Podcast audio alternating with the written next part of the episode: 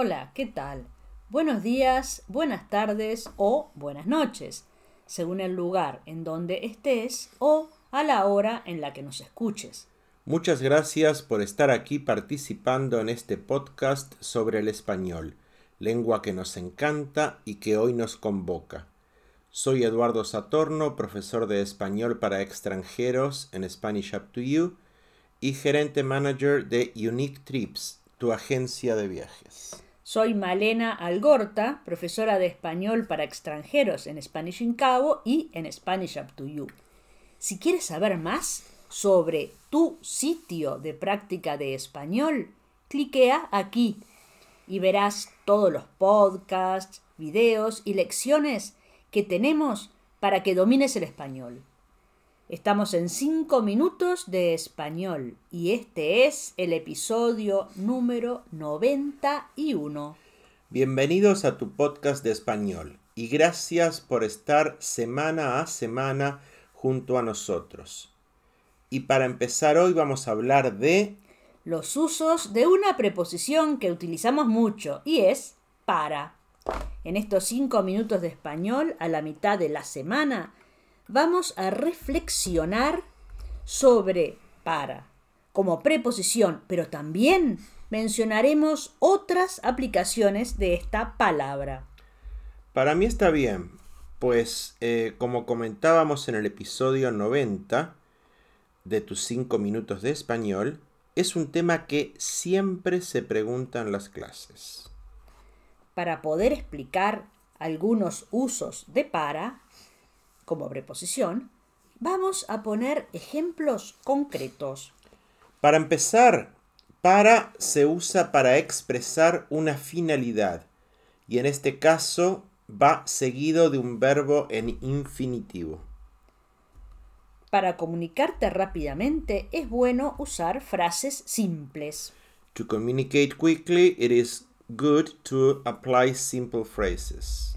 Para estudiar tienes que Concentrarte. To study you have to concentrate. Para recordar palabras hay que escribirlas en colores. To remember words you have to write them in colors. ¿Necesitas lentes para leer? Reading glasses. ¿Y toallas para la cara? Face towels. Y las toallitas para bebé. Esas sí que son una maravilla. No sé. ¿Qué hacíamos antes sin esas toallitas húmedas? Este es un comentario de abuela. and baby wipes, those are a wonder. I don't know what we used to do without those wet wipes. This is a grandma comment. En un restaurante puedes pedir una mesa para dos. O un buen regalo para tu cumpleaños. O comida para llevar. To take away. Otra aplicación de para como preposición es la fecha límite. Deadline.